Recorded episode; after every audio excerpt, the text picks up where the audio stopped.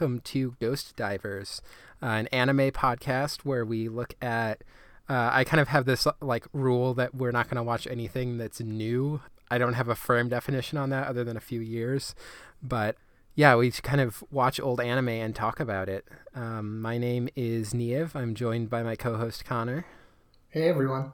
And today we are going to be discussing the first six episodes of Ghost in the Shell standalone complex. So I, I think just to kind of start things off here in like a very film studies approach this is my background this is what i have a degree in a, a, favored thing of lots of people writing essays about films and things is to start with like what's the first scene? What's the first thing you see? So we can maybe start with this like opening quote and the initial scene. Yeah i think it's always a, a question of where do you start with a series like this? But episode one really it, it almost anticipates that problem because it's so methodical about in its world building and it just kind of lays everything out in a really uh, tight controlled way. So it does a lot of the work for us and i think the first step of that is like is by providing us this quotation at the beginning which we don't have to read through the whole thing but it's a really good uh, primer for everything that follows and i think my take on this, uh, in a way, this quotation is kind of straightforward world building. The series it focuses so heavily on the this new state of technology and especially the like interconnectedness and permeability of, of consciousness that it allows and then just more generally like what that means for humanity uh, so i think this quotation it, it almost just serves a function of like marking out the known limits of this technology. That the technology hasn't reached such this point where uh, a standalone entity can be distinct within a larger system. And more than that, it's it's setting up this theme, which is also signaled in the title of the standalone complex, which will be uh, we'll see is developed um, throughout the the series. Yeah, I think also there's like especially in watching this for I don't know what number time third time for the podcast because we watched twice before i watched it like once and then i watched it again and now i'm watching it a third time for this podcast specifically um it really struck me as like a thesis statement that and i mean this not in the like i'm going to write like an undergrad essay thesis statement. I made it in like almost the dialectic sense of like we are putting forth this starting thesis that we are then going to like in some ways strengthen in some ways complicate and in some ways like uh, further develop upon. And it like in it really struck me in that sense too because i think every time that i've read this opening statement it's felt like it becomes enriched by knowing the entire series and then reading it again and going like, "Oh, this is what it was talking about." Because um, I think the very first time you read it, the um, especially if you're kind of in your like, I'm gonna just turn my brain off and watch anime mode. Yeah, it's like, what is this anime bullshit? Yeah, you're like, what? what the like fuck are you talking about? like, what do you? This is nonsense. This is gibberish. This is like you're just trying to make it sound like a cool sci-fi future, and then you like watch the series, and then you come back and you read it like the second time you're watching through, and you're like, oh, yeah, like, like wait, this, this isn't pretentious yeah. at all. They're just like telling us exactly like what the what the situation is. But then I think it's also interesting that they start with this like very isolated scene. I I feel like throughout the rest of this series, we will often get this kind of cold open where there's something happening that doesn't directly seem connected to what's been happening with the like section 9 with the main team or that is like ancillary but then it actually becomes like a key part of the plot. It is like some instigating thing that they're then investigating throughout the rest of the episode. Um, the way that it functions in this episode is like it truly is i'm gonna say it standalone. Like in terms of plot it's literally just like, oh, this is a cop doing her job, and then she gets a call. but I think in terms of like what it's doing in terms of theme and and setting, uh, it's really starting to like it sets up this idea that these are like these super cops, um, and that's not necessarily a good thing.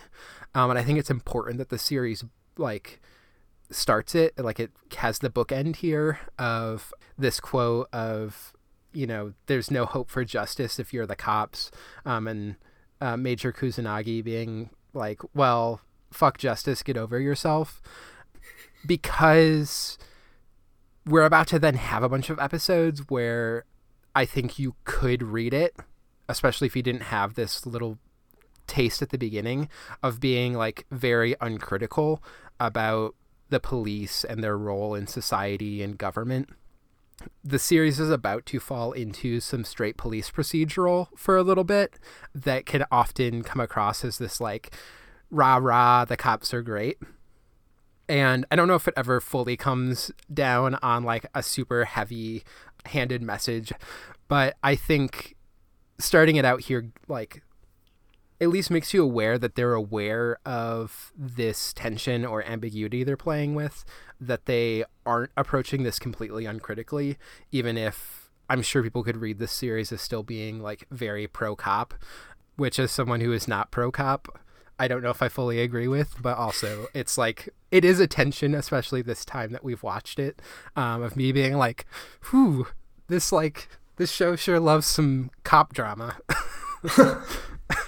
Yeah, and I think um, I think this is where like the subtlety uh, it, it shows itself right away. The series is immediately asking you to identify with the a police protagonist, uh, really like a set of protagonists who are police and secret police, uh, moreover, and th- there isn't a clear uh, a signal from the you know the God's eye view of like condemnation or approval but I think the the material is there that the actions are presented matter of factly in in a way that allows viewers to kind of make their own judgment.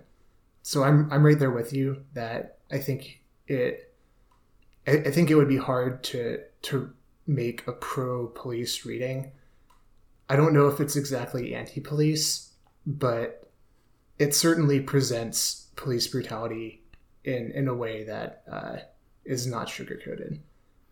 Yeah. I think like to close off this extended analysis of the first few like like the first minute I guess of this episode is we also get this threat of head trauma as the major points the gun at the criminal's head. And this will of course pay off later in the episode, but I think is one of the first like big instances when you first see it you don't even necessarily realize of them doing this like gradual introduction of both key concepts um, thematically in terms of like this is what this work is talking about, but also just in terms of like we're going to explain to you how the technology in this world works, but we're going to do it in ways that feel natural, that feel like it is just a part of the way that the story is being told, that then brings you into like I those technologies are part of the the like groundwork that lets them then deal with some of the other conceptual things that they're talking about. Um, and like these first few episodes in general just do a very good job of gradually introducing you to uh, technology like the brain case and brain case swapping, the like increased vulnerability that comes with the increased strengths of having these cyberized bodies where things can get hacked in various ways that like having a normal human body cannot be hacked the same way. And head trauma really figures heavily in this episode because I think they're really, uh, at this point, trying to just hammer home in like this very literal sense this difference between like the brain being something that houses the ghost in some way that like cannot be fully cyberized or um you know like fully replicated? And then the shell like the body that is like we can mass produce these as like basically robots and then we put your brain into them. And so the head trauma that we see here is uh, primarily the geishas that like a bunch of police brutality occurs. They shoot a bunch of geishas in the head. They're robot geishas, but there's still like this sense of like you have to shoot it in the head to truly kill it. Is like uh, the most literal way that this is being conveyed, which is in this like very physical, literal way that we understand our bodies. Like, oh, okay, like the head is the brain. The brain, especially within Western understandings of the self, I know sometimes this is more complicated in certain like Eastern philosophies. Like I am Taoist, I read Taoist things. A lot of those have less of a clear distinction between the brain and the body. And this series is specifically exploring a division that occurs between mind and body that I think is very pre- prevalent in Western thought and is like giving you the um, I'm going to use like a faux pas word, but I think it applies here because it does involve viscera, the visceral, like actual distinction between the brain and the body, and how those, like, even just medically, are, are seen as part of a system, but also having like key differences. Yeah, and I think, um, especially more to your point, uh, there's a scene in episode one where the major is, I, I believe it's when they're surveying the they're they're looking at the surveillance footage, or they're they're surveilling like the scene uh, as it's happening, and uh, she says like, "Oh, um, we have one one person's wounded with severe trauma, and then we have one confirmed casualty." But the body on the ground is like it's clearly a cybernetic body, but if you look closely, it's there's like the brain case is missing. So the fact that she she says like, "Oh, confirmed casualty," you can kind of deduce like, "Oh, okay, it's it's because this brain case is missing." So uh, I think episode one it it really grounds like the brain and the brain case as like the seat of consciousness in in a way that's it's almost like a thesis statement, like you were saying before, where it will this will kind of become more complicated and, and worked out later on but just as like an expository function, I think it this episode does a, a really good job of like setting up all of these ideas. Yeah, and I, my like final note with this episode. I don't know if you have anything else you want to say here before I kind of finish off in third episode two. Uh, no, go ahead. Um, so yeah, I think like this episode also has this first little touch to the like transhumanist and um, especially this like queer or trans resonance form where the whole like this whole case and the solution to it one like hinges on the brain case and the fact that like a brain case could be stolen or like you could swap bodies um, but it's first like that idea of body swapping is first introduced from the idea of this official liking to swap bodies with the geishas which is referring to some sort of view of like transsexuality or or uh, transgender identities as being like deviant in some way, which one I think is just coming from like a societal point of view of when this is made, where this was made, but I think I don't know how intentional some of the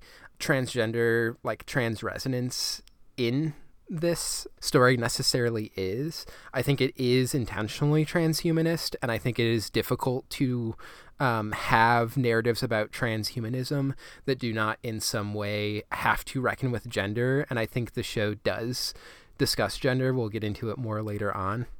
But I think it's still introducing you to it um, in this way that I think is like. Um, I mean, yeah, it, it is introducing it to you as this like fetishistic object first. And I think like I part of me wonders how much of that is intentional or unintentional on the the part of the people making this. Um, but I do think it's going to complicate like viewing the work as it is and from my perspective I think the work goes beyond this, and I think it is very interesting that it first introduces as this like fetishistic version that is kind of I think the default assumption in a lot of society, and then it's going to go wait, wait, wait, but it's actually more complex than this, and like part of me th- wonders if it is intentional on the part of the people making this because literally episode 2 is about like transhumanism. It is about this man dying and being reincarnated as a tank um, that his like final wish is to have this tank as his body. And there's just all kinds of trans resonance in this episode uh, is one of my favorite episodes because of that. And you know to to return a little bit to like this series is feeding you key concepts. We definitely get some more complication from you know the brain case was introduced and now it's further um, introducing you to ideas of cybernetics prosthetic bodies how you can inhabit different bodies that are not like the body that you were born in and also how that like the existence of that potentiality um, that technology has made that potential a reality is also viewed by members of society where there is this tension you know the uh, kago the person who wants to be this tank comes from a family that has a religious background that is uh, against cyberization. Um, they don't really talk about, like in the episode, I don't think, purity of the body, but there is some of that almost uh, sense here. And especially from this trans resonance point of view, there's this very, like the final ending, we get this kind of hit of the major, I think it's important that the major is the character who sees this and no one else does. That everyone kind of assumes that someone would want a tank body for perverse or dangerous or terrible reasons, that it is to wreak havoc, that it is to get revenge. And the glimpse of the final dying thoughts of Kago is is this like well mom what do you think of my steel body? And it is not one of anger. It is not one of pride. I think are the two specific ones that she kind of mentions. Mm-hmm. um, it really feels like this thing that we get um, that i think exists for a lot of trans people with that homecoming after um, especially like coming out medical transitions where even if you have a strained relationship with your parents because of that I think a lot of trans people, I'm not going to speak for everyone, but they they want more of just this like acceptance like can you just accept that this is my body? What do you think of who I am now? I am happy with this. Can you like recognize that? And I the story is specifically referring to this being kind of like they leave it ambiguous, but I think the the episode intentionally wants you to believe that the major is right here. And again i think it's important that it is the major that it is uh Motoko who like experiences this because there's going to be a narrative arc throughout the rest of the series about major kusanagi about her relationship to her body and to her gender and how all of that plays out that i it is important uh like this show is so good at introduce like hitting you with multiple concepts at the same time so that when you first watch this episode you're like oh this is about like the transhumanist body whatever. And like in that moment you don't really realize that what they're also setting up is that they're going to be talking about this with the major. Like they will so often introduce something where i think the first time you watch it at least for me, it was just like, oh, this is about like them teaching me about technology that exists in this world, like this very matter of fact world building that's about um, how does the world work in like this, oh, like here we've thought through these different pieces of it. Um, There's like a hard sci-fi aspect of this episode. Yeah, yeah, this kind of hard sci-fi like oh here's just how this works like mechanically but every time they they're doing it they're always also setting up like these are key concepts that we are talking about that are specifically about the human experience. And again like this series is for sure interested in transhumanism and it like it is impossible i think to make a a work especially a compelling work about transhumanism um, that does not in some way have resonance with like transgender experience. There's just a reason why so many trans people love like especially cyberpunk and cyberpunk that is good about transhumanism. Um, and few series are as i think deeply interested in complicated and uh, like meaningful ways with transhumanism as ghost in the shell. This is it's one of the reasons why i love this series so much. It's it's just excellent. Yeah this is an episode that I think this episode in and of itself is is really uh, a masterpiece. If I can use such like a, a highfalutin like designation. Um, Don't worry, I'm going to talk about film theory people later on, so you're oh, fine. Oh, good. Yeah. Well, here's here's my auteurist. No, not really. Um, yeah. It's not an auteurist reading. um, so episode one, it's really it's very expository, and episode two feels like uh, it feels like the show opening up and being like, okay, this is this is what we're actually doing, and it, it starts off with. I think it really challenges the viewership uh, pretty explicitly, specifically with the like presentation of Kago, to kind of like piggyback on some of the stuff points you've already made. I think the way that the situation with Kago, his inhabiting the tank body, um, the way it's presented, it it prompts the viewership to make the same assumption that everyone in the show like seems to make, including Section Nine and, and the company, which is that well, the only possible motive for for someone doing this is is a deviant or destructive motive.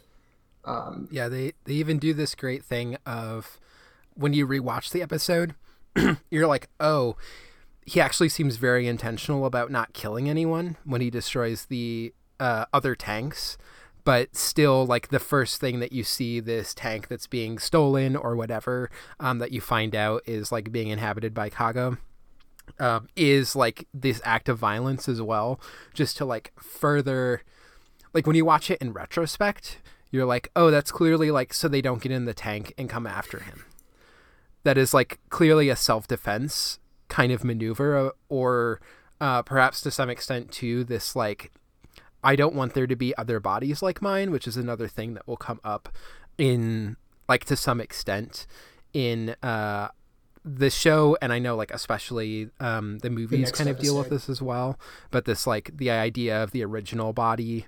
But I, like that also still feels in some ways self-defensive or like you know in protection of the self in a both physical and like more mental level. Um, yeah, I, I agree, and I think w- when you rewatch it, that, that seems clear. Um, and there's an irony to it as well because that's like remarked upon by Kusanagi that oh well there haven't been any fat- fatalities yet, and like yeah. oh well you know with, with the police blockade they're like well it's it's probably not targeting you so just like move out of the way but no one seems to realize uh, because their perception is so colored by the idea of like this being a threatening thing. Um, I think also filmically, the the series is like it's almost prompting us to to react this way because I think filmically, um, the tank is it's presented. I mean, in and of itself, it's a it's kind of a monstrous creation uh, as this gigantic yeah, it... weapon of war. um, the like they've also briefly you know set up this idea of section 9 as being like this super powerful force. And you know it's like even they can't take down the tank like you know it hacks the hawkeye um, that saito has. It has these you know things that will redirect missiles. It has you know all of these different highly advanced weapons that like even section 9 can't match until they get the fast acting mountain dew um, at the end. I, I was struck this time by just how like vivid neon green it was but yeah there there are so many giant guns in this episode. It's really it's really entertaining. Yeah but no violence. Like it's notable to me um, that in these first six episodes uh, we really just get like the strong police brutality in episode one, and then we get like a little bit of violence towards the very end of these six episodes we're talking about, but they really pull back on like them the gore committing these acts of police brutality for a little bit you know, we we recorded episodes. We know more's coming, but yeah. Um, but uh, yeah, I think uh, this this idea of like someone wanting to change their body or to inhabit a different kind of body, the assumption is that not only like must the motivation be deviant, but the final product will be monstrous in some way.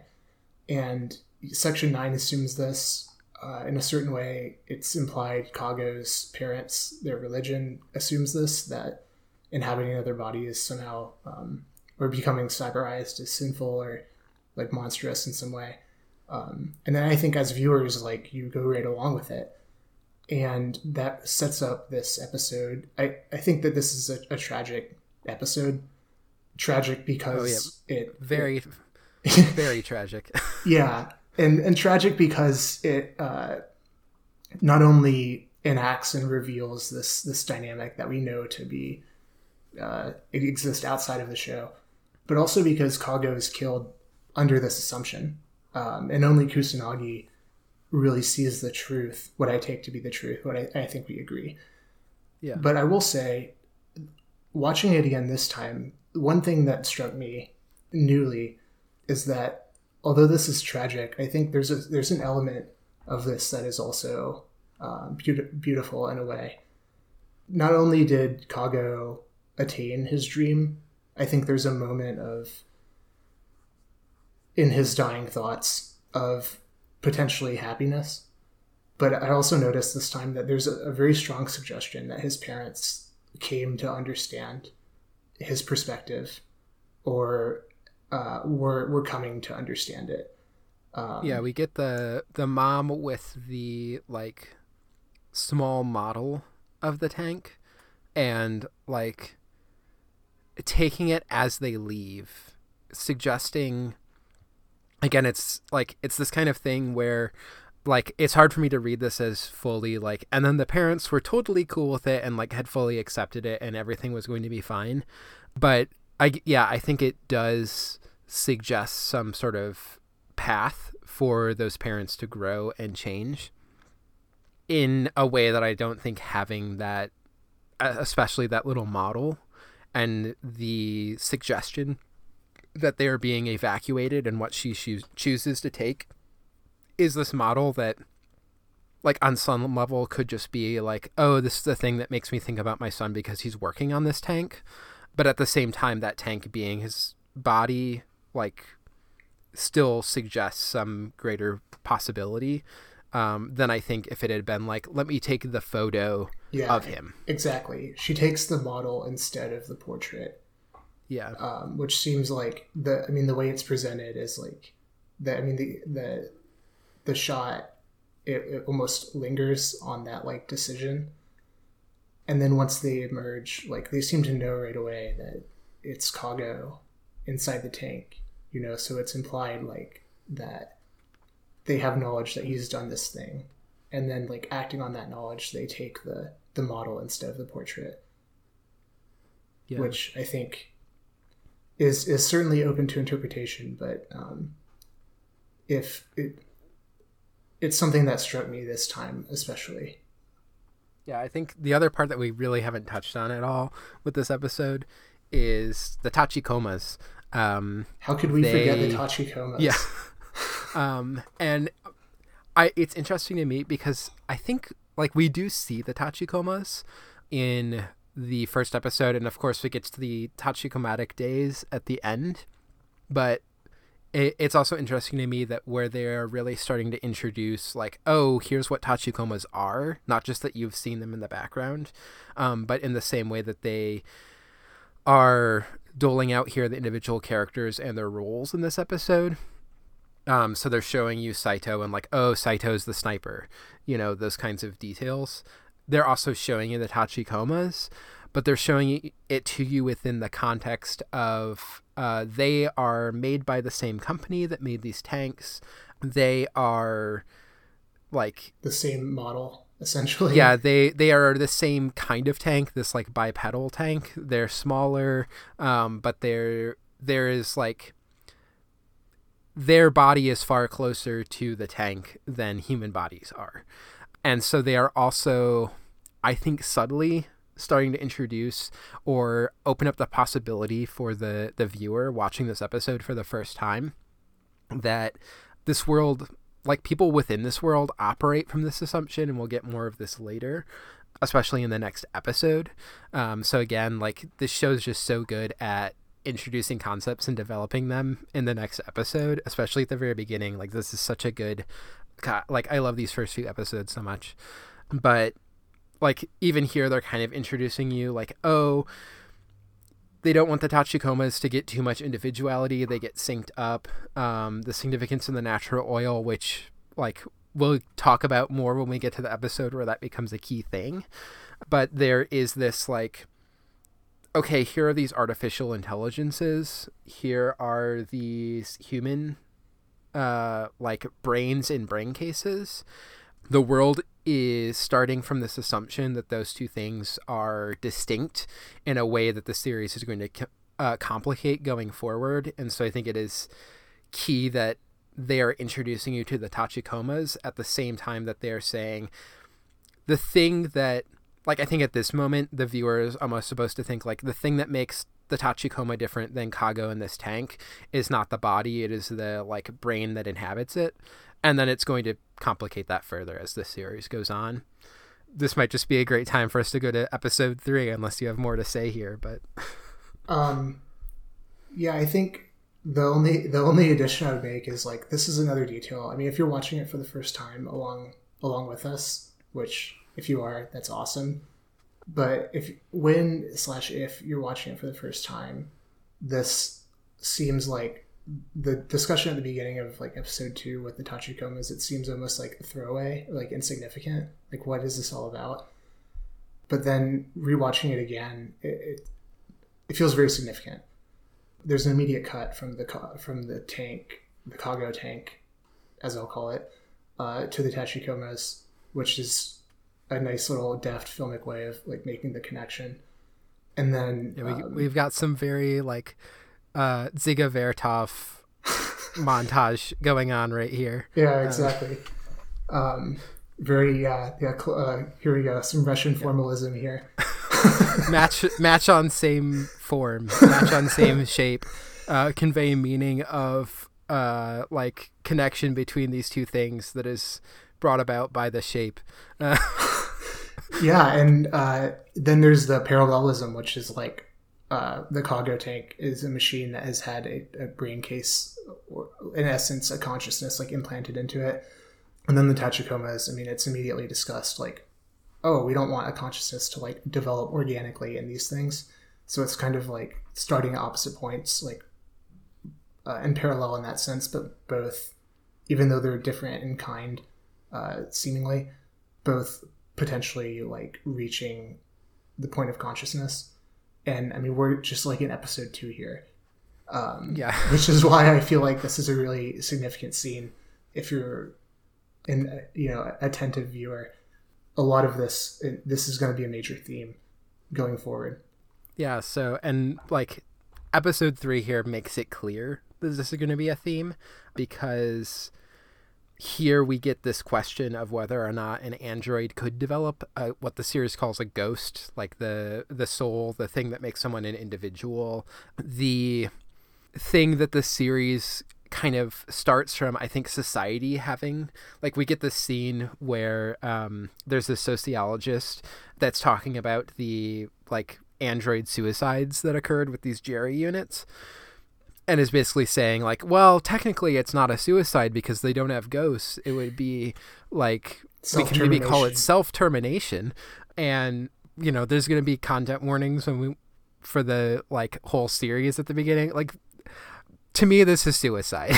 this like it it is hard to fully like dissociate what is happening from suicide and i think that the show is trying to explicitly set up like this is a world that operates from like you see those scenes and before you know they're androids you assume that it is suicide and the show then kind of reveals to you that they're robots and then like gives you like society then has this like oh people might like the news is calling it suicide, but that's because they're sensationalizing it. It truly isn't. It's just robots malfunctioning.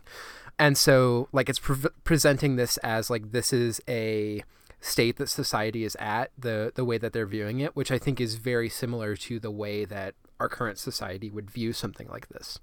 If Boston Dynamics robot like you know self-terminated there would probably be a news article that was like Boston Dynamics big dog or whatever uh like commit suicide and then like there'd be some expert being like well it's not an actual like person it's not a human it's just a It like just program blah blah blah. Um and like that's what we're getting from the mainstream while at the same time we are getting the very previous episode we got this tension of like oh make sure that the tachikomas don't develop too much individuality. Um like the the world is also at the same time presenting us like yes it is possible that an android could develop something could develop a ghost or something like a ghost. And the end of this episode doesn't fully uh again the show does not tend towards really heavy-handed like and now let's explain it to you. Um and so there's this whole like oh so much of like what this Jeri unit seemed to be doing was actually from these films and i forget if this is actually i f- like are these actual quotes from a french new wave film or is it just referencing french new wave there's definitely a strong breathless vibe but it's been a while since i've watched breathless Yeah, same. but I'm not sure. like I, shamefully, Yeah. I, like when I was watching, when I was rewatching it earlier, I had the thought like, I should look this up, yeah and then I didn't. i also thought that and then didn't um So I, but like i'm to also not viewers. sure i'm also not sure it entirely matters other than this is fuel for some bullshit i'm going to get into later about bazin and like film theory stuff so you know which is like bazin was a really key philosopher or like film theorist for the french new wave which we get the markers of French New Wave, uh, both in just the way that Jeri looks in general, as well as the film. We really get like I forget the name of the actress in Breathless, but like they're clearly just referencing her, if not directly quoting that movie. And so, you know, the end like I I think the show almost wants you to reach a conclusion before you get to that end with the uh, Togusa's wife, where you're like, oh, clearly this robot developed a ghost. And for Togusa seeing that movie, it's like, wait, this is where that came from. But then there was this extra line that's not from the movie. Did this ghost, like, did this robot actually feel love or was like expressing something genuine beyond just quoting a movie? Whereas I think, it, like, in the same way, the that revelation for the audience is further complicating, like, my inclination the first time watching this was being like, well, of course the robot has a ghost, right? And then the revela- the revelation that these this robot was just quoting like essentially a Godard film is like, oh, okay, this is like this is complicating it for me more, and that I'm still coming to the conclusion that this robot probably developed something like a ghost, and the series is still like wanting you to keep that possibility, but is also like I, I think in two ways. One, making you hesitate a little bit more, saying like this is a thing that we're not done exploring yet. And I think also at the same time, like the previous episode, I think the Tachikoma, the Tachikomatic days, um, was this like the first two episodes are about language and what's the importance of language if it's not a data like a way to share data efficiently. Um, and then it's like oh actually there's like meaning to just the construction of words and the way that like language is structured and that has like its own value separate from quickly transmitting data. But then also there's perhaps like telling someone that i left is something that you don't need to use like and i'm going to be back is something that you don't need to use like f- the full power of language if there are other ways to do it but that language still holds like other value that is important. And so we get like the tachikomas talking about that while at the same time getting this thing of like okay is like art or film or like the language that is film is that something that like that interaction with that produces more for lack of a better term, like humanity or that ghost within something um, that is moving beyond what is the efficiency of programming and into what is the value of that which is like inefficient. Yeah, the, You know. like the um, I'm I'm galaxy braining right now, so please save me. But yeah. Well, there's a um, I'm trying to remember the exact term, but there's uh, God, I can't believe I'm about to reference Zizek, but like there's a thing in, in Zizek where he talks about like sur- the surplus uh, being like essential for like signification, and that I think that's kind of like sort of what you're getting at there, where it's like, well, there's like this extraneous like language rising beyond just like the basic transmittal of like matter of fact information that like makes it uh, this excess of like information that's not really essential, like matter of fact stuff, it is like quote unquote human, uh, more human, or like the essence of of humanness. Now I'm not saying that, but that's a uh, that's something that you know is I think you're right, like presented in in this in this episode. This episode is like there's so many directions you can go, even just theoretically. I mean, we could do a whole like feminist reading of this episode if we really wanted to. I don't think we're going to. um, perhaps maybe by request uh, later on, um, we we could. But I, I just want to get back to like what you were saying about language. When I was watching it this time, I was thinking like I had a kind of similar impression at the end where it's like, oh, there's this revelation that Togusa discovers that the jury's like most of the jury's final lines are like quotations from this film. And my first thought was like, well, then obviously, like she's developed a ghost because the act of like quoting something uh, in and of itself is is a deliberative, like it's it's a deliberative act. It shows like a, a certain uh, level of consciousness that I think it, going along with like what the series has presented would be considered like quote unquote like a human level of consciousness. Um, just the act of quoting uh, from a film, like in you know in your your daily life. But then you could then you can go back and forth with that because uh, it's kind of revealed in the same like at the same moment that this whole conversation that Marshall and the jury are having is just a rehearsal of like these these lines from the film. So on one hand, you could read that as like, look, the the episode is showing you like Marshall, who's human and clearly has a ghost, like is doing this activity of quoting, and the jury is like doing the exact same thing.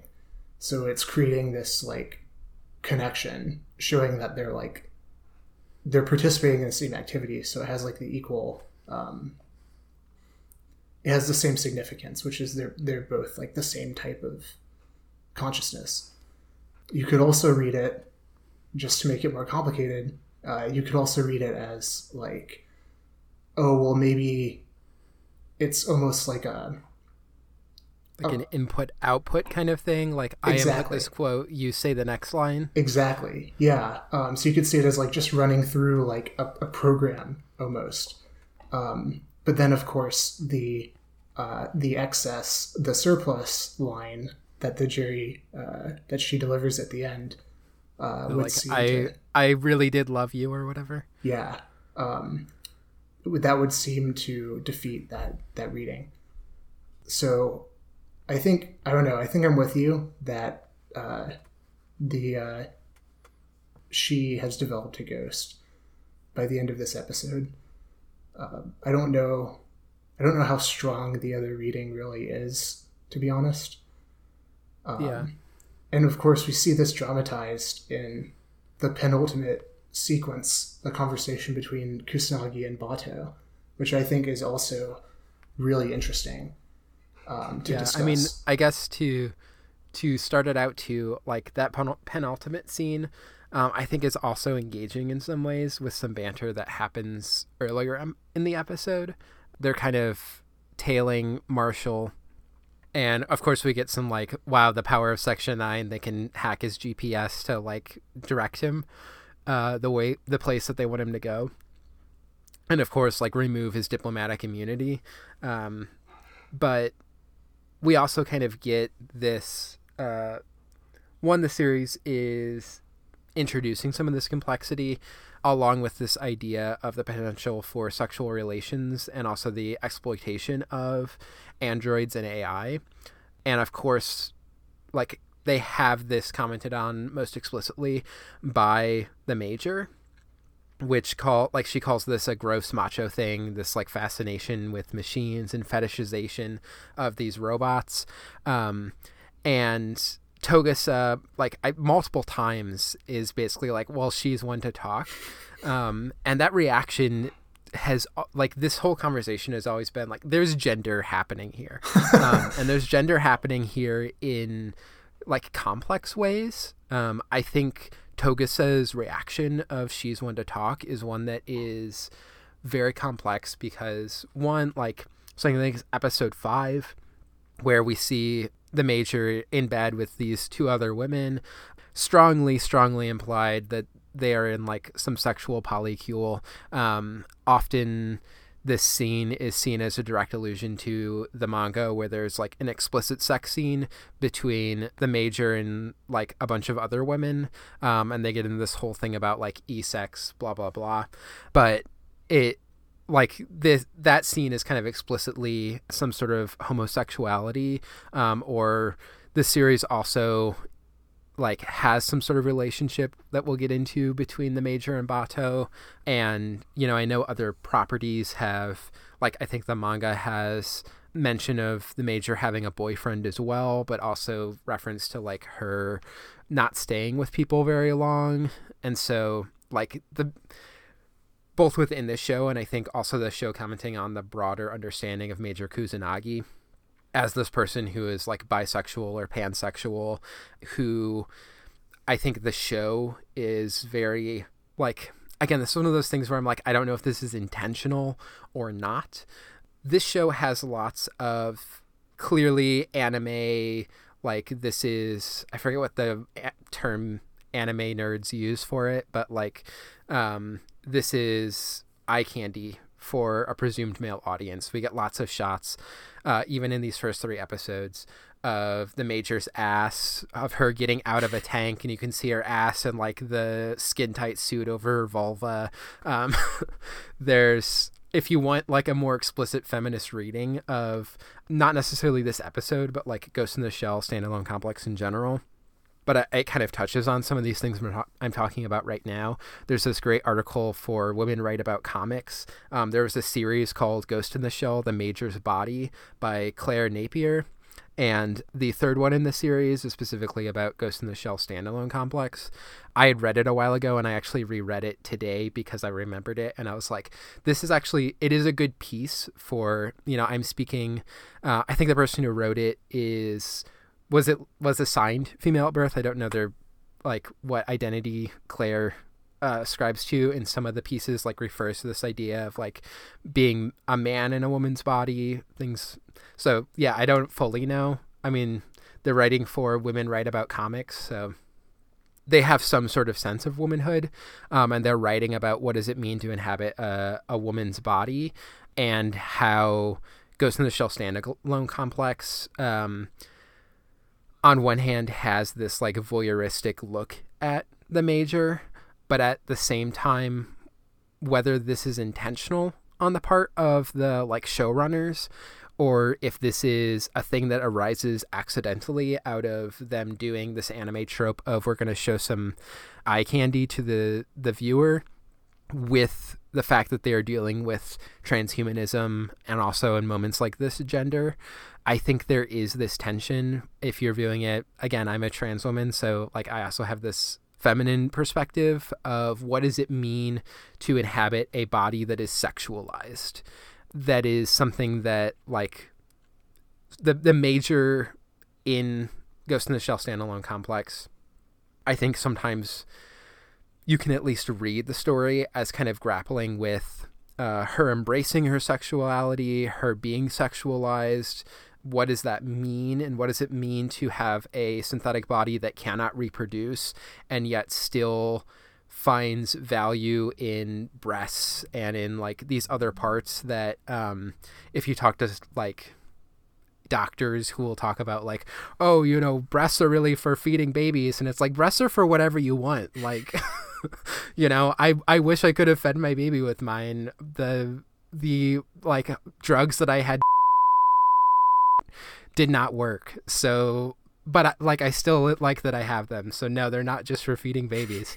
Um, not to make you uh, a cis man have to listen to me talk about my breasts, but um, like this is a thing that's happening with uh, the major in the series, whether it's intentional or not. Um, and I think we're getting like this is a moment where that is being intentionally to some degree called forth, and we get this like weird tension of like why is Togusa being indignant here? Is it because she has sexual relations with women and also would then in like some way sexualize women? Is it because she dresses herself up as a sexual being? This is like a I don't have a, a true reading on this scene other than like again like gender is happening here in a very interesting way to me and I think then ties into that scene at the end of the episode with Kusanagi and Batou and this relationship with the body and how that intersects with what's been happening in the episode. Um, yeah, I don't know if you have specific thoughts on that. I know you you wrote more episode or more notes about that end of the episode. Oh yeah, um, I I mean you've you've covered a tremendous amount of amount of ground there. Uh, so there I don't know how much how much more I can add to the specifically to this exchange between like Togusa and the Major. Although I will say, like, I just just to re- respond to to your consideration earlier, I I'll never complain uh, about having to hear someone talk about breasts unless it's another like lame, boring like cis man. So yeah, don't worry about that. Yeah, you'll you will always be the cis male representation. I think the like network that we are kind of a part of for this podcast is mostly like queer and or trans people. So once again, you are our token uh, straight cis dude. Well, I'm, I'm... just like in our campaign. we yeah, that's a story for another day, perhaps. Uh, well, I'm I'm grateful to be here. Um, but I will say, let me talk about this cis man reacting to the majors, uh, the the majors like questioning. Um, yeah, you were the Batou to my Motoko. Oh, I, I want to be I want to be Togusa, but I might I might be Batou. Um, You're a little bit of both. Yeah. oh God. Um, yeah. So, Mister, I made a Twitter account for this podcast and never used it. listen, Twitter is really intimidating. I don't. I really. I don't know how to like. I don't know how to do it. Everyone yet. tweet at Connor at Rabble AIs. Yeah, thank you. maybe you, you, you, maybe you know the increased scrutiny will help me get in my comfort zone. okay, so uh, there's this. So yeah, this exchange is really uh, again, it's one of these moments where it's like, well, is this a throwaway? Um, is this just a joke? But then you think about it, after watching it like 10 plus times like we both have um, and it stands out. So there's this element of like the major is calling this like keeping like a female android as a uh, she's calling it like a macho thing and then togusa has this like yeah this miffed like oh she's one to talk which she repeats twice.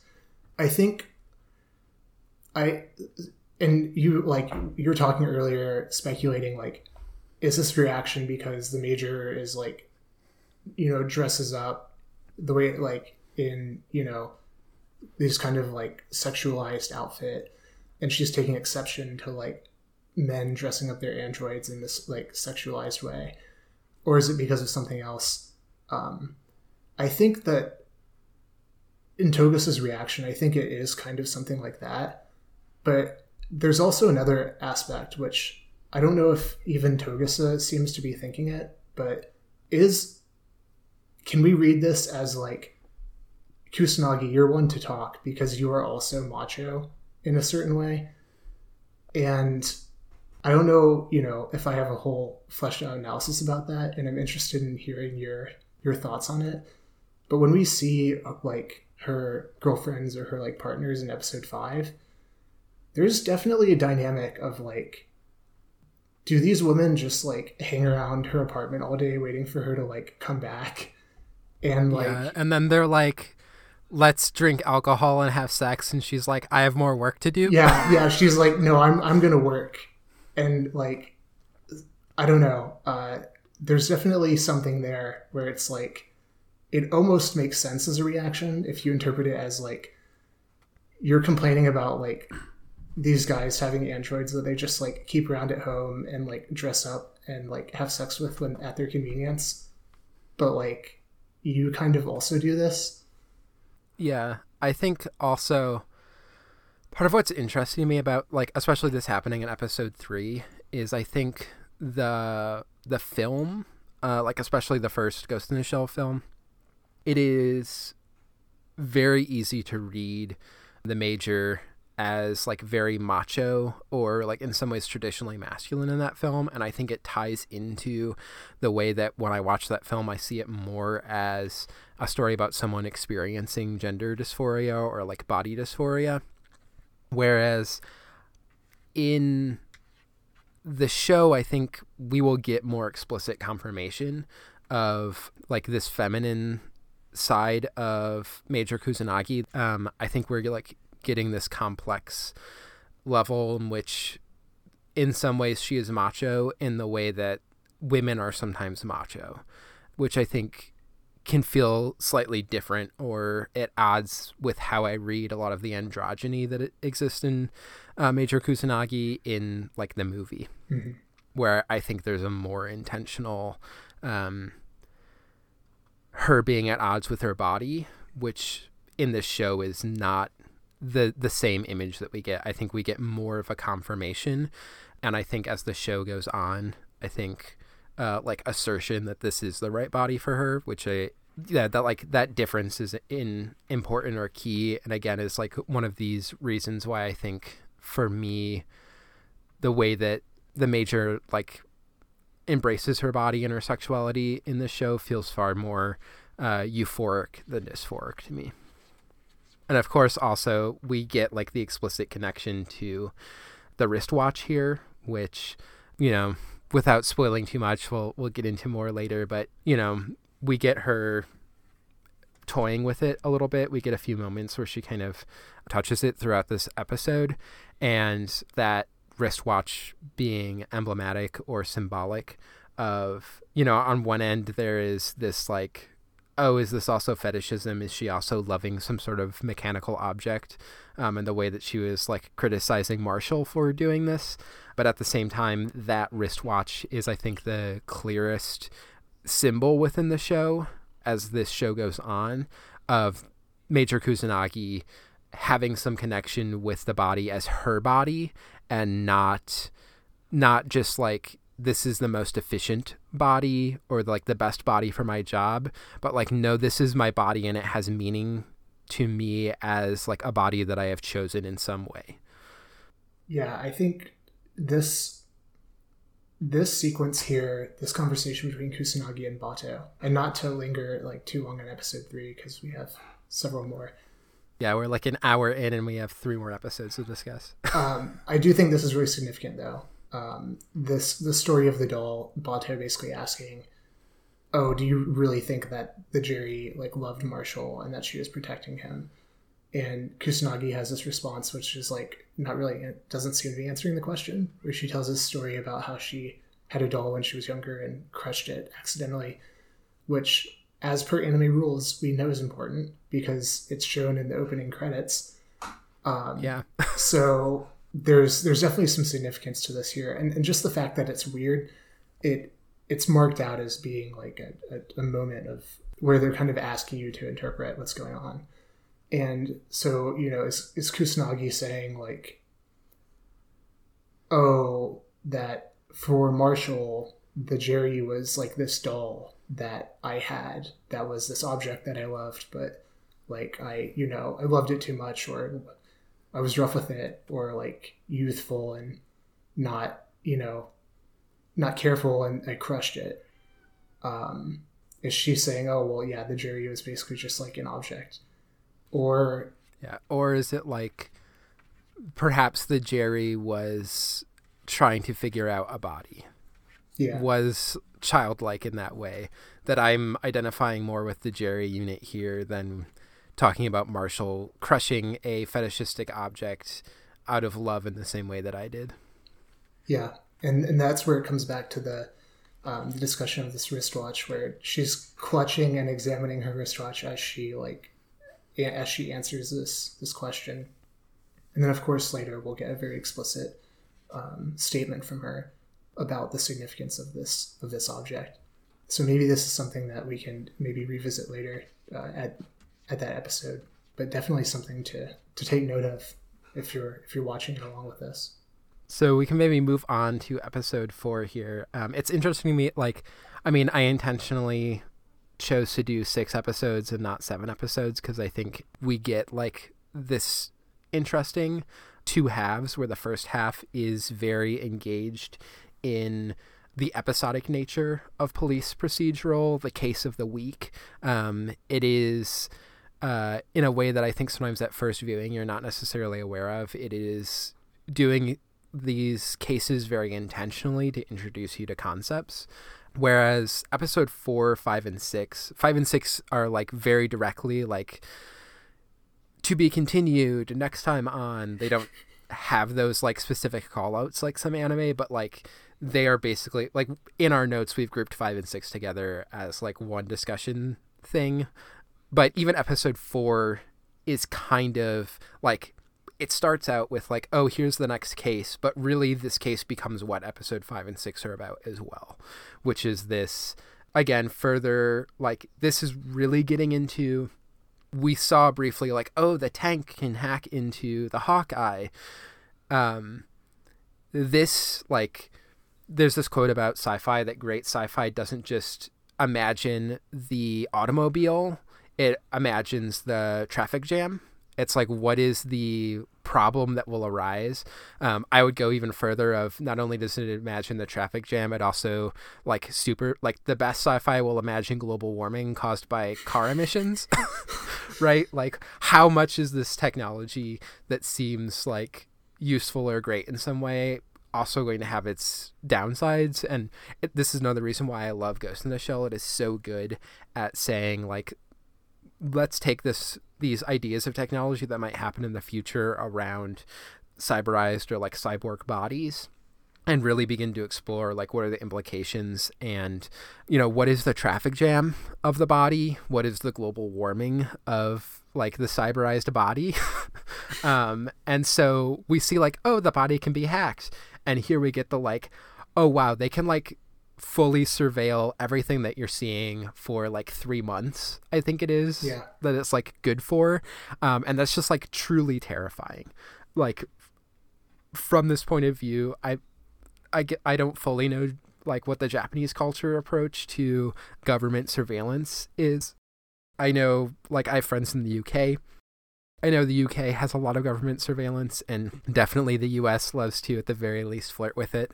Especially post 9 11, there's been a lot of government surveillance, and like, especially in a post 9 11 world, this idea is like very.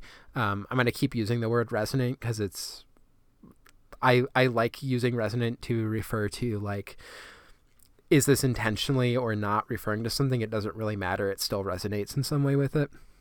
This like technology is very strongly resonating with this idea of surveillance especially post 9-11 and we also get this this little reminder of like oh like we get section 9 portrayed as the good guys here who seem free of corruption they are viewing the corrupt corruption that's happening elsewhere in the government and they are trying to stop it you know the the police detective that uncovers this the way that people have been hacked into Senzu Togusa, um, Section 9's investigating it. Uh, it's still like very good guy in that way. But then also, especially uh, Kusanagi here, like articulates this viewpoint, but it also is kind of just accepted by the group that like the issue is not that this truly terrifying mode of like surveillance and invasion into personal privacy is occurring. It's not like an ethical objection. It's like, oh, literally, like they're like, that's fine. The law says we can do that. And they're like, oh, well, they didn't do the proper bureaucracy and like sign the proper paperwork uh, that you need to do in order to do this. And they're like, oh, well, now it's illegal. Now we're going to look into it. Now it's a problem. That, like, I think the show this is that mo- a moment of the show trusting you to see what's horrifying here and to also see the way that section 9 is like in some ways complicit with that horror. Yeah i think this is it, it almost reminds me like in a way of uh, there's this narrative trope of like especially in uh, i think like mystery films of the protagonist like kind of accidentally stumbling into something that just like slowly evolves into something bigger. Um, I'm thinking an obvious example is like Blue Velvet, where it's like, oh, I found this severed ear in my yard. Like, what is this about? And then, you know, like eventually uncovering this whole criminal enterprise. I think there's an aspect of this where Section 9 is like, yeah, we're just fixers for the government. We're not really like out to like enforce corruption or like certainly not justice. But because of this like technicality like oh now there, to me there was almost the sense of like obligation where the major is just like well there's nothing wrong with using interceptors. And Togusa is like well but they didn't have the proper paperwork. And everyone's just like oh okay well yeah i guess we have to look into it now um, and then you know, yeah. I, of course, as they like find more and more, it's like, oh, this whole there's you know endless crimes going on, so they just become more and more enmeshed. But like starting off, it's like almost you know accidental. Yeah, Togusa too is definitely the I think audience insert who um, doesn't fully voice like but you get a sense through like even just reactions like there's a part where he's interviewing like, oh, this isn't an interview, blah blah blah, with like one of his former um, teammates uh, that's like a police officer, um, and like shows this like kind of surprise at, oh, you could like even measure the arc of someone's piss, um, where like Togusa seems to again not in a way that the like show wants to bludgeon you with but does seem to be the one who's like this is also just kind of morally bad yeah. what this technology is and what they're doing with it. And I, I think this show will often use Togusa as um, kind of an audience insert. I, I'm saying kind, kind of here because I think anime has a habit of having like very clearly audience insert characters where their entire personality and existence is to be the the audience who will voice things and say like can you explain this technology to me? Um, in this like very unsubtle way of doing world building that again like ghost in the shell so much better at.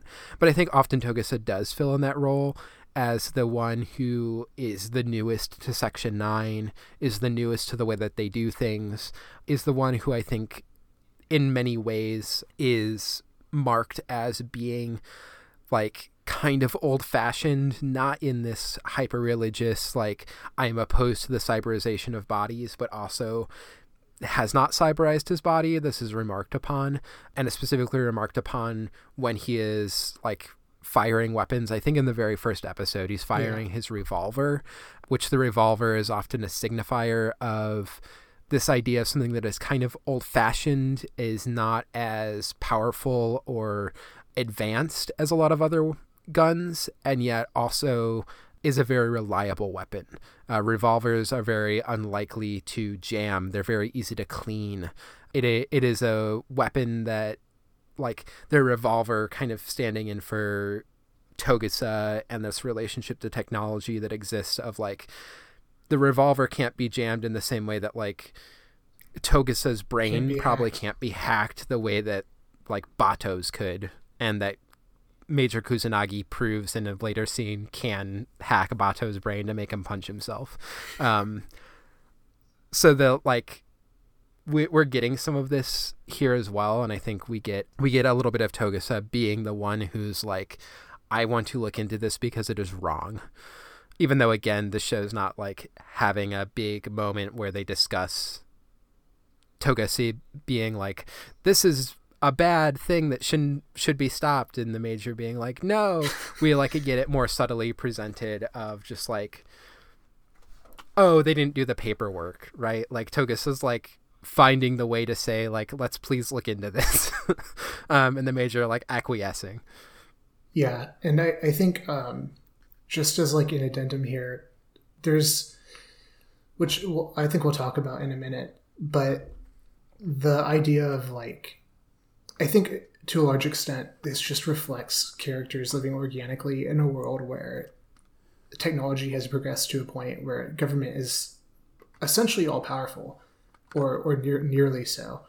I mean, we see this like right off the bat. We talked a little bit in episode one about like how Section Nine is like presented as just having overwhelming like capability and force, but then it just gets like kind of unfurled more and more as the series goes on like okay well they can hack your eyes well first they can implant like interceptors then they can hack your eyes uh, like or they can monitor your vision they can hack your eyes and then as we find out like your whole body can be hacked and you essentially turn you into like a puppet all at the the leisure yeah. of like whoever is behind the controls and like even affect your memory in some way. Um, this is like skipping ahead a little bit, but um, in episode five and six, we get these things where, like, when people saw the laughing man, they would then describe to like police sketch artists the face, and then what they would describe would be this logo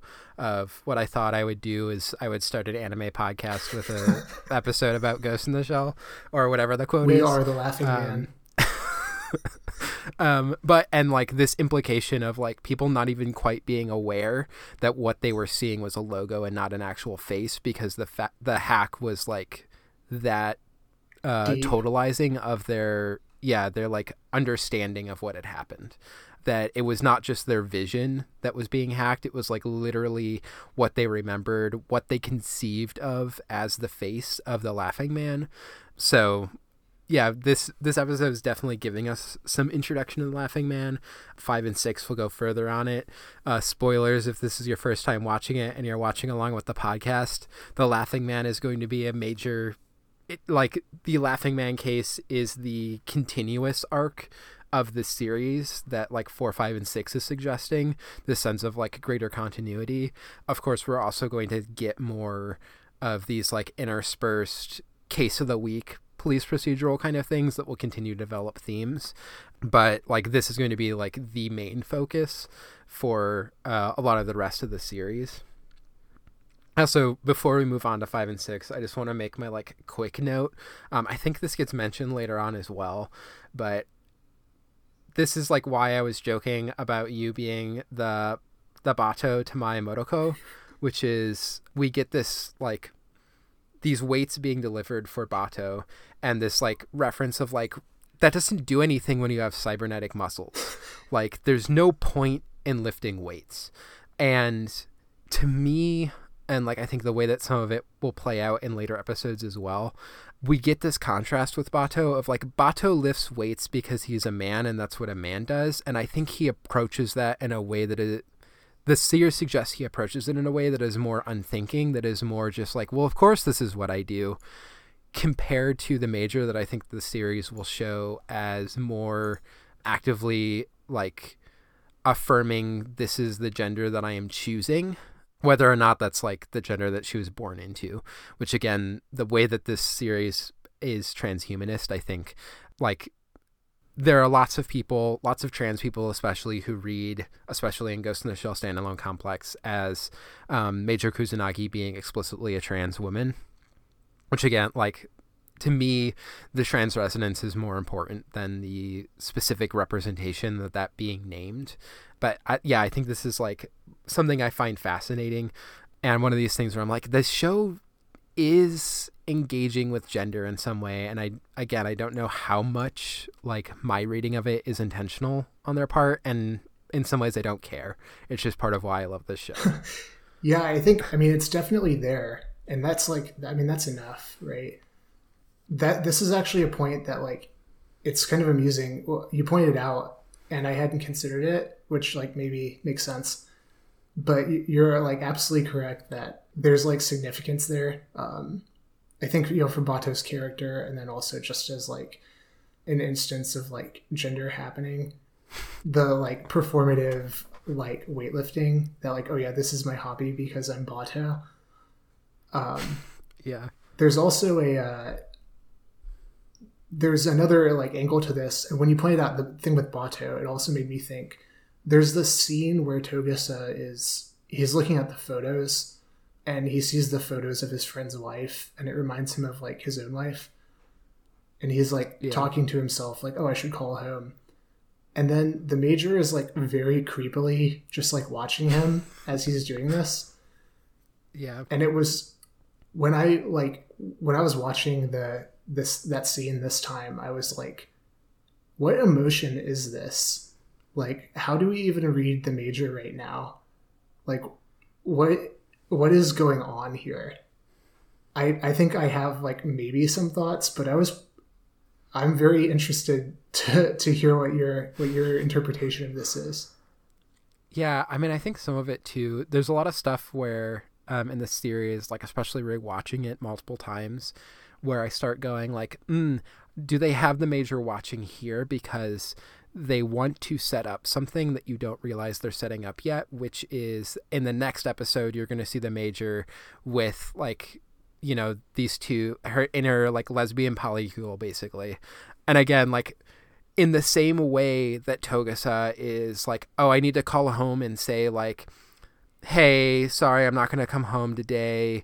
I'm working in the office. Like she's going to do the same thing, but that there's then this like contrast being drawn of Togusa again being this like more traditional, like having this traditional marriage that is very like what society in general expects, what Japanese society expects that you are married to like someone of the opposite gender and ideally procreative within it, um, which again like American society has a lot of this assumption as well.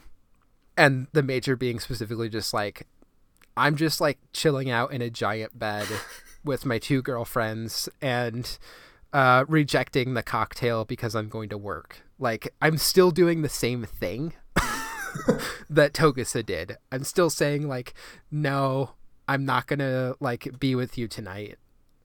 But also drawing that contrast between like here's their similarity their like devotion to work here's their difference their like relationship to the body and sexuality and like you know Togusa fulfilling the traditional expectation and the major like very clearly issuing it even if they arrive at the same basic outcome which is i'm going to do some work cuz the laughing man.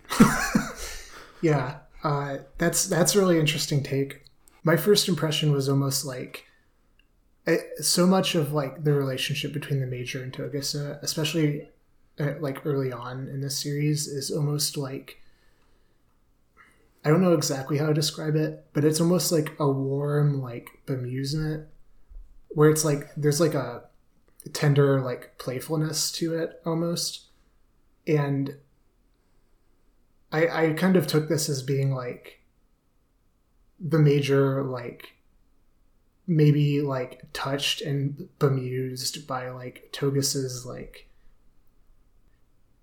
faithfulness and like tenderness to like his wife. Yeah. Like where he, and it's like down home I'm a family man. Yeah, exactly. Right? like where he's like looking at like these like lewd photos and then he's like, "Oh yeah, like my wife, like I love my wife. Yeah. Like I need to call her. Oh, sometimes she'll dress up as a nice thing for me too. Yeah. she'll dress up in sexy lingerie. I should call her and tell her that I'm not coming home today. yeah. Yeah. So and then the expression on the major's face is like this very hard to read. I think that by the way, as an aside, the way that the major is like is drawn, her facial expressions are fantastic throughout this series. They're like perfectly inscrutable sometimes. but uh, yeah, there's this expression of like almost like bemusement that I found to be really uh, really interesting. Um, so yeah, I think we can we can move on to five and six here again, kind of discussing them together because there's the most direct continuation of a story here, and this is really like I think it's very easy the first time you're watching it to see episode four and to see it as a bit of a case of a week where it's like, oh, they didn't quite solve it, but they're like starting to unravel some of it. And then five and six is just like, oh no, there's like a huge conspiracy. There's corruption on top of corruption. There's multiple things at work.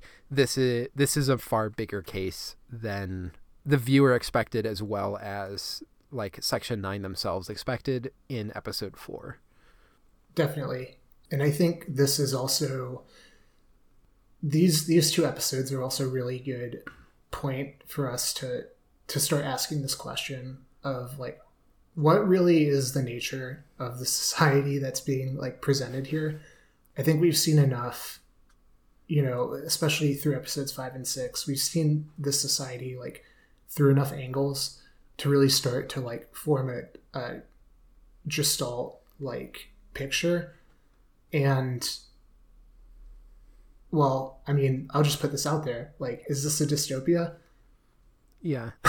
And i think it, it's like when you watch the movie ghost in the shell there's so much of the aesthetics of dystopia in that film. Uh, we see so much of like the decay of infrastructure in I mean it's a film. It, it has to be faster with some of this stuff um, and I think is also less directly engaged in it. I've always read the Society of Ghost in the Shell standalone complex as uh, a dystopia in the way that dystopias actually exist in modern society, which is that they have all the sheen and veneer of a utopia. You have the glistening buildings, you have uh, this story being told to you about like the greatness of what's happening, the surplus of excesses, that this is like truly a great time to be alive. And yet when you actually like look at what is happening, there's corruption, there is, you know, average people that having no power or agency really, especially in the face of these very powerful governments.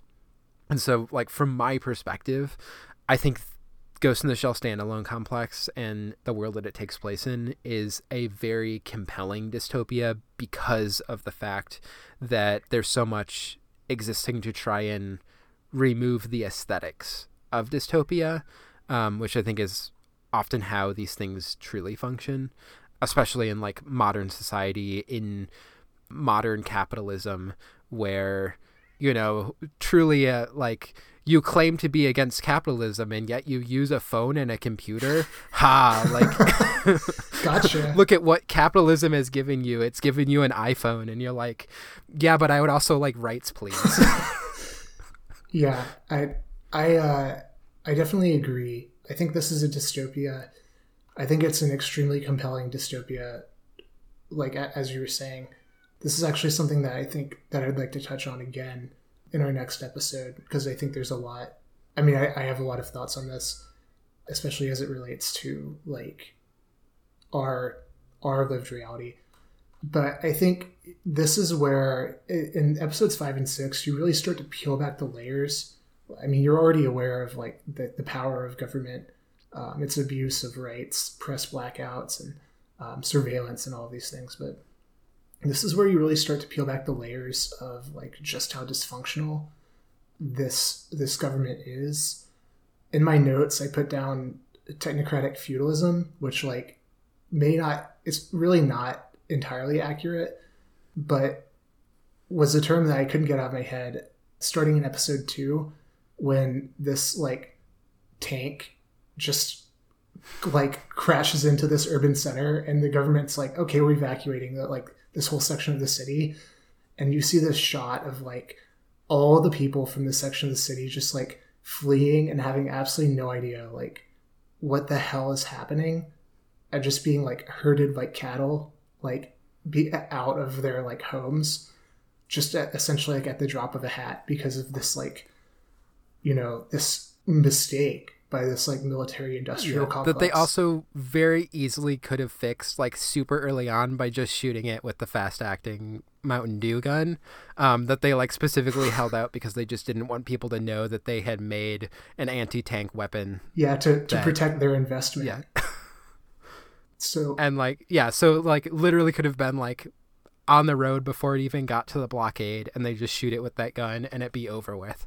Um, and instead they're like mm, let's see if they like can stop it with other things because we don't want this investment to to like yeah and you know not pay off. and we so we don't see i mean we don't see an election at any point but i think we know enough from the even just from the discussion we've had like we know that democracy is impossible in such like a society.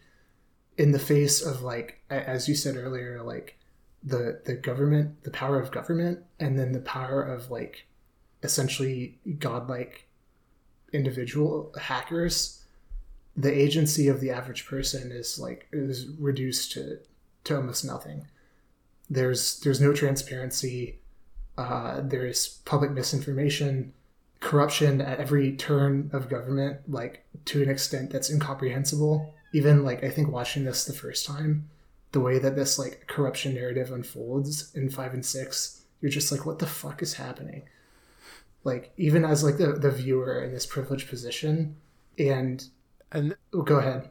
Yeah there's also this this sense like throughout the series we'll see that like it also envisions the only real like possibility is turning elements of the state against itself or like powers of the state against itself which like in one sense is a thing that's going to be happening with section 9 but also like what the laughing man can do is also exploit these vulnerabilities that the state is exploiting in ways that have been legalized and formalized and the laughing man is just better at them than they are and that's like in some ways the the hope of like finding some way to address this corruption that like without that without that ability to like harness and use the weapon of the state against itself like there's no other way you can envision this playing out or or any sort of like resolution occurring. And I, I also am not positive that the show ends on a great note. Sorry spoilers but that's not too much of Um, a spoiler. yeah. But i mean i guess we can talk a little bit about the the laughing man here as well yeah i think um, um, this is where we get the most of it, like an introduction to it. yeah i think uh, the the kind of this what we've just discussed it really relates directly to the central like mystery of the episode which is this virus maybe not virus that w- we kind of learn more about as the series goes on but yeah i think we can we can talk about that in relation to kind of what's happening generally. We can view that this phenomenon uh, through the prism of like this overall social analysis. Yeah, and I think we we definitely get early signs here. So one, this is like where the show, you know, we started with episode one discussion of like that thesis statement at the very beginning of the episode, and here we kind of end with like, oh, here we're going to like explicitly talk about standalone complex like we get the how this relates to the laughing man you know when major kusanagi is blowing off her polycule to look into the laughing man case it's like someone talking about this idea of um, standalone individuals rising out but somehow connected to like a complex that exists within the web. And then we get the discussion later on with aramaki where aramaki's kind of saying like the people who say that they are the laughing man are copies without an original. Whereas like kusanagi seems to be less convinced by that but also seems to like in some ways be adopting elements of the laughing man referring to like farce and performance, but also not to the extent of these people who are like claiming to be the Laughing Man or have been inspired by the Laughing Man, who they cannot connect to a clear virus in the same way that they could the security detail who becomes like essentially possessed and starts shouts like let the purge begin or whatever and like tries to to uh, beat this like police chief or whatever the, over the head. We're also getting all of this like nice subtle drops of the connection with Serano and Holland and stuff. Like the show often trusts the audience to be like Aramaki makes a comment about how great the weather is in the Netherlands as like a way to give you more information about the connections that are happening here in ways that I'm not saying are like the most subtle, but I think also are easy to miss if you're just kind of zoning out watching an anime show. I, this show uh, again often does not like put everything out on the table. It's good at subtlety and trusting the audience to pick up on things that are happening.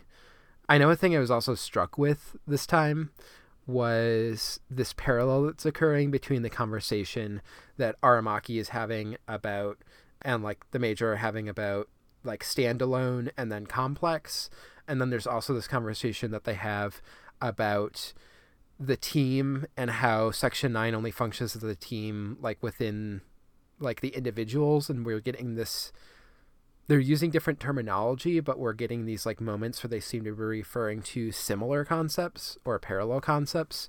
At the very least the show seems to be setting up some sort of parallel or similarity between section 9 and like what's happening with the laughing man.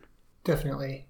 I think uh so the the team comment that Aramaki makes is is very fascinating. It's it's one of those where it's like, oh, is this just like a cheeky comment?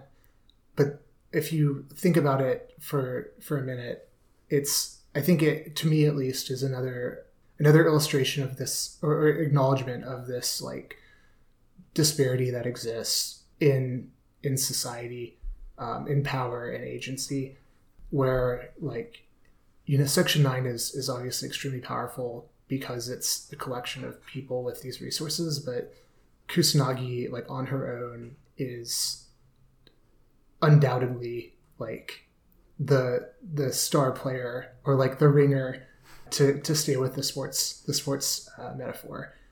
And I think Aramaki is in this kind of clever way, just acknowledging like, yeah, whoever has control, whoever has like the greater mastery over this like technology is like clearly more, more powerful than than anyone else. We can't just like have a bunch of like weak or you know for the sake of comparison like weaker individuals band together and achieve things. Like we need people who have this like level of of capability. Yeah, this the other thing that like stood out to me here as well.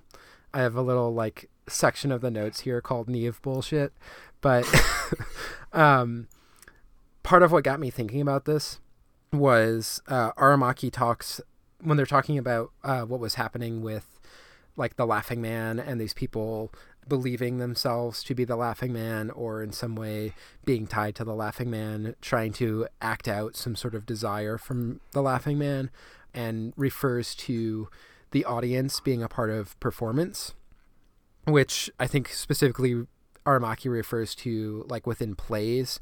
Definitely this theory like originated or became most significant in terms of plays, but is also crept into other media, including like film theory, where there's the idea of the spectator is discussed often and how the spectator changes the work. The act of a film being viewed is a and like interpreted is an interactive event in the same way that reading a book uh, the way that you read a book and interpret it and even the way that you might pace yourself through a book and things like that are going to affect what the book is and kind of the the art in that way. Um, and this like got me on this was i thought about this today or like late last night and then today. Uh, so I haven't done a bunch of the reading. So this is just my like my preview for future discussions. I I first actually thought about uh, Andre Bazin. So Andre Bazin, I mentioned earlier, beloved of the French New Wave, was this French film theorist, and I think, at least my view of Bazin, my understanding of him, one, he wrote a lot about realism, um, and whenever you're talking about realism, which I think also, in a way, even as like cyberpunk genre fiction, uh, Ghost in the Shell standalone complex is concerned with realism. Really, Bazin was like a big writer in this way but also in many ways i at least view bazin as this like key turning point or focal point within film studies i think a lot of modern film studies has if not roots directly in bazin still has like some resonance with the ideas that he put forth i think french new wave and their connection to bazin has a big is a big part of why this this is the case with film theory.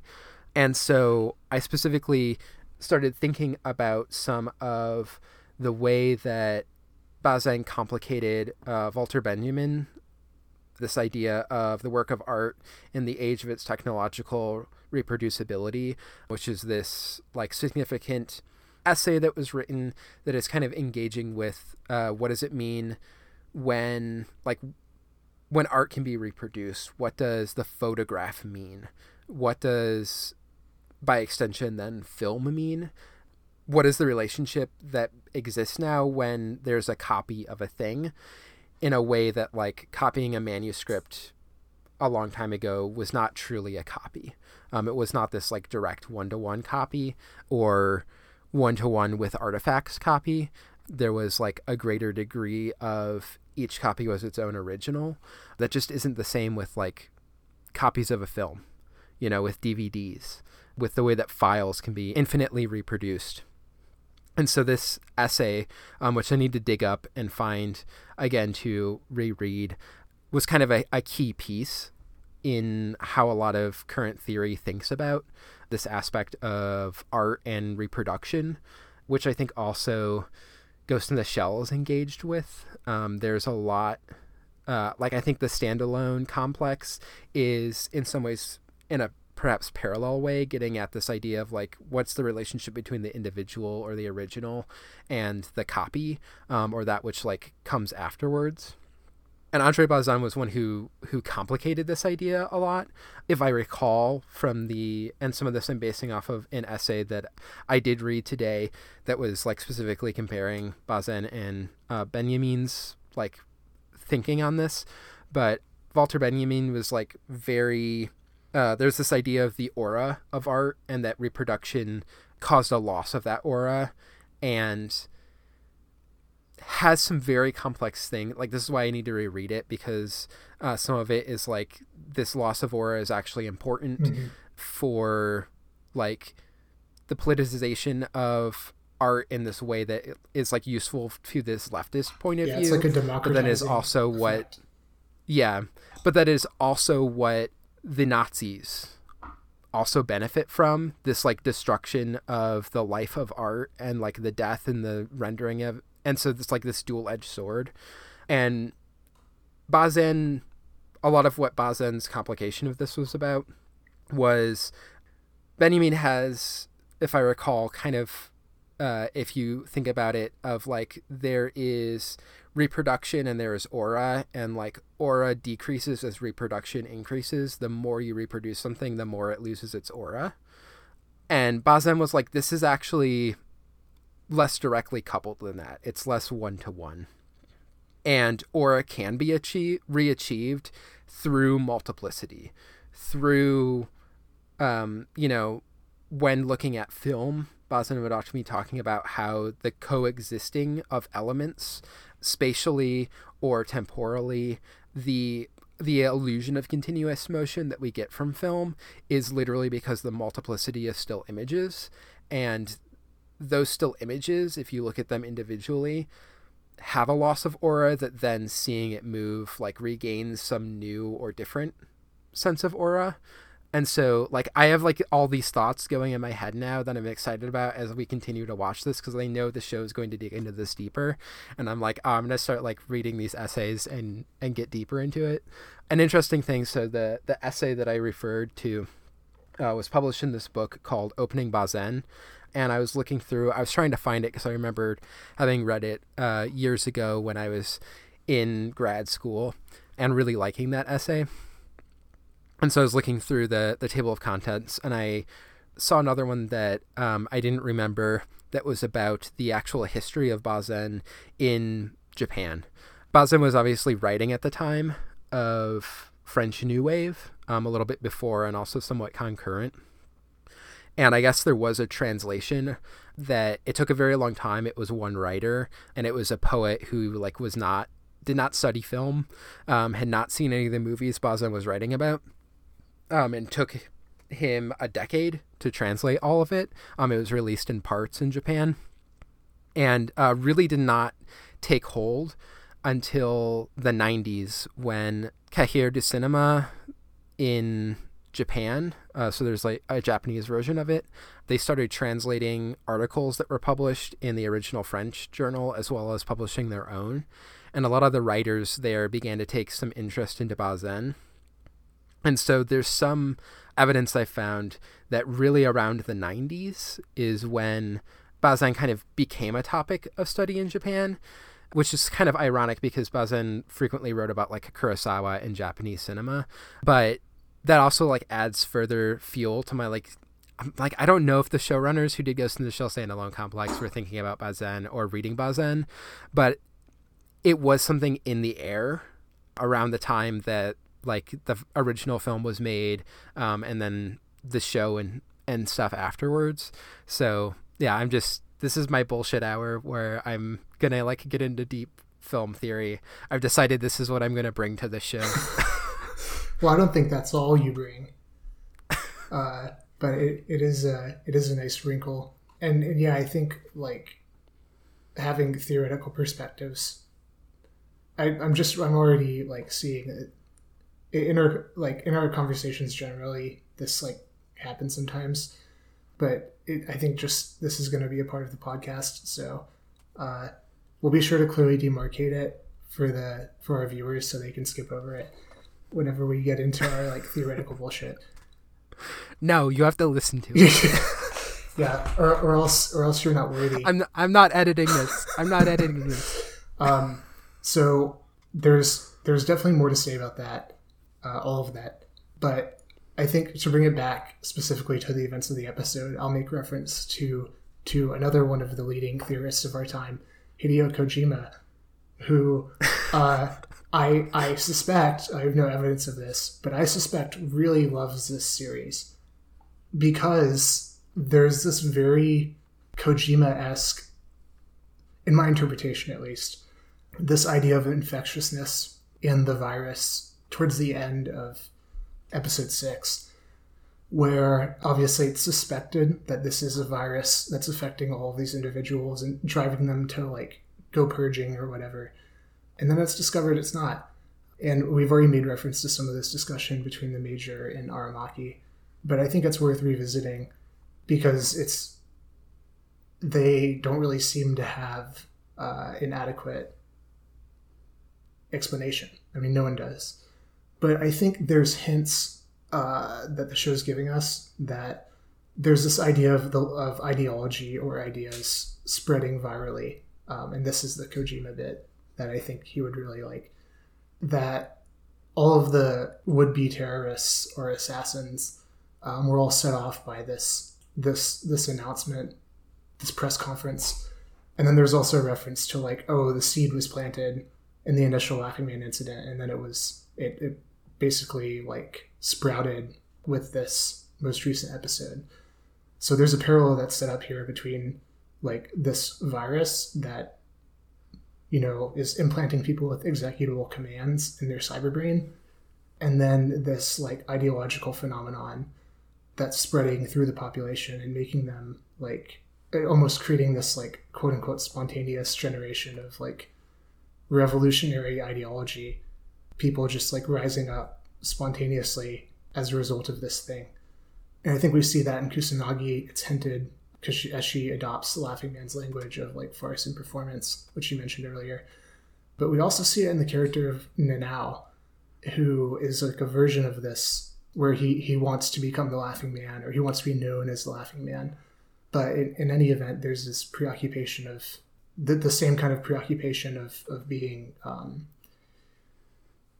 infatuated and identifying with with the laughing man wanting to be to become him that we see here that i think is really fascinating yeah well i this might be a good time to to wrap up expect more discussion of ideology and the work of art and aura in the age of technological reproducibility and what that means for the human body we will be discussing episodes 7 through 13 next time. So we're going to do seven episodes. And yeah, feel free to watch along. We will be back in two weeks. Um, I don't know if you have any final words before I do my last send offs. Um, just thanks for joining us. We're grateful to to all viewers, such that may exist, and uh, yeah, we're looking forward to to going forward with you and you can follow me at Foxmomnia on Twitter. Uh, where can people follow you, Connor? Uh, at, at Rabbelais, R A B B E L A I S. I, I always assumed it was Rabble AIs, as in artificial intelligence that is Rabble. Well, kind of, yeah. That it's it's a it's a bad it's a bad Twitter name. Okay, it's but I was trying to do a pun on like the author Rabelais and then also make it about AI. But uh, you know, that worked out well. Yeah. Um, you can also follow the show at Ghost Divers Pod. We'll post updates when uh, episodes go out. Also, if you have questions that you want to submit, uh, so like the introductory episode is probably going to get into this, but we are recording this months before, like at least a month before it is released. But we are going to do a question bucket episode uh, after it's all released. So feel free to write in. The address is ghostdiverspod at gmail.com. So uh, you can submit there if you have specific episodes in mind. Uh, feel free to like mark like okay, it's about this section or like this anime, this section of episodes, whatever. Specificity will probably help us, especially because there'll be a little bit of time in between from when we record this and when we answer. I also want to do a shout out to the Export Audio Network that is hosting us. Big thanks to Autumn there, my friend, who has given me some advice on starting a podcast and uh, graciously offered to host us so that we don't have to pay money as well for an account. If you want to support Export Audio, um, you can go to patreon.com slash export audio. They're great. I I mostly just listen to the Export Audio podcast, which is basically just like my friend and their wife. Um, and it gives me that same brain feeling you get when you listen to a podcast and you're like, these are my friends and they're making jokes for me. Except in this case, it's actually true and not a weird parasocial relationship that podcasts elicit within people. So, um, just remember if you're not our friends, you're not really our friends. yeah, and uh, I, I guarantee we are the worst podcast on on the network. So uh, if you enjoyed this at all, uh, yeah, please uh, check out the other content because I'm sure it's much better. She's so cold and human. It's something humans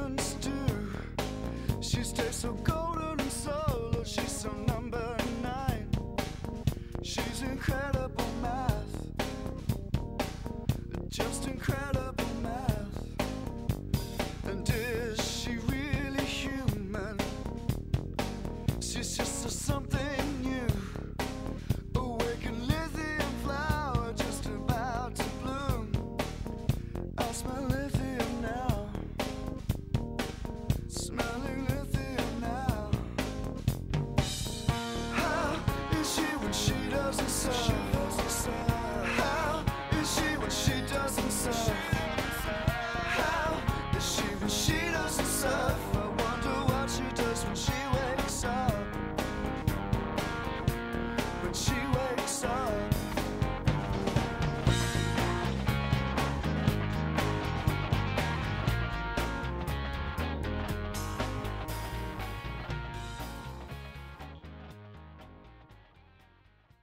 I'm cutting all of this. I'm just chatting Yeah, with you. what, what we're trying to say is give us your money.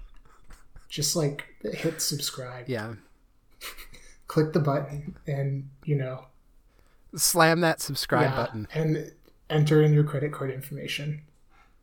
Just you know, just like DM us at Ghost Divers Pod and just give us your credit card information so that we can just order whatever we want. Also, we won't accept any questions unless you also give us your social security number. So, just remember that. All right, I'm gonna stop recording Okay, now. sounds good.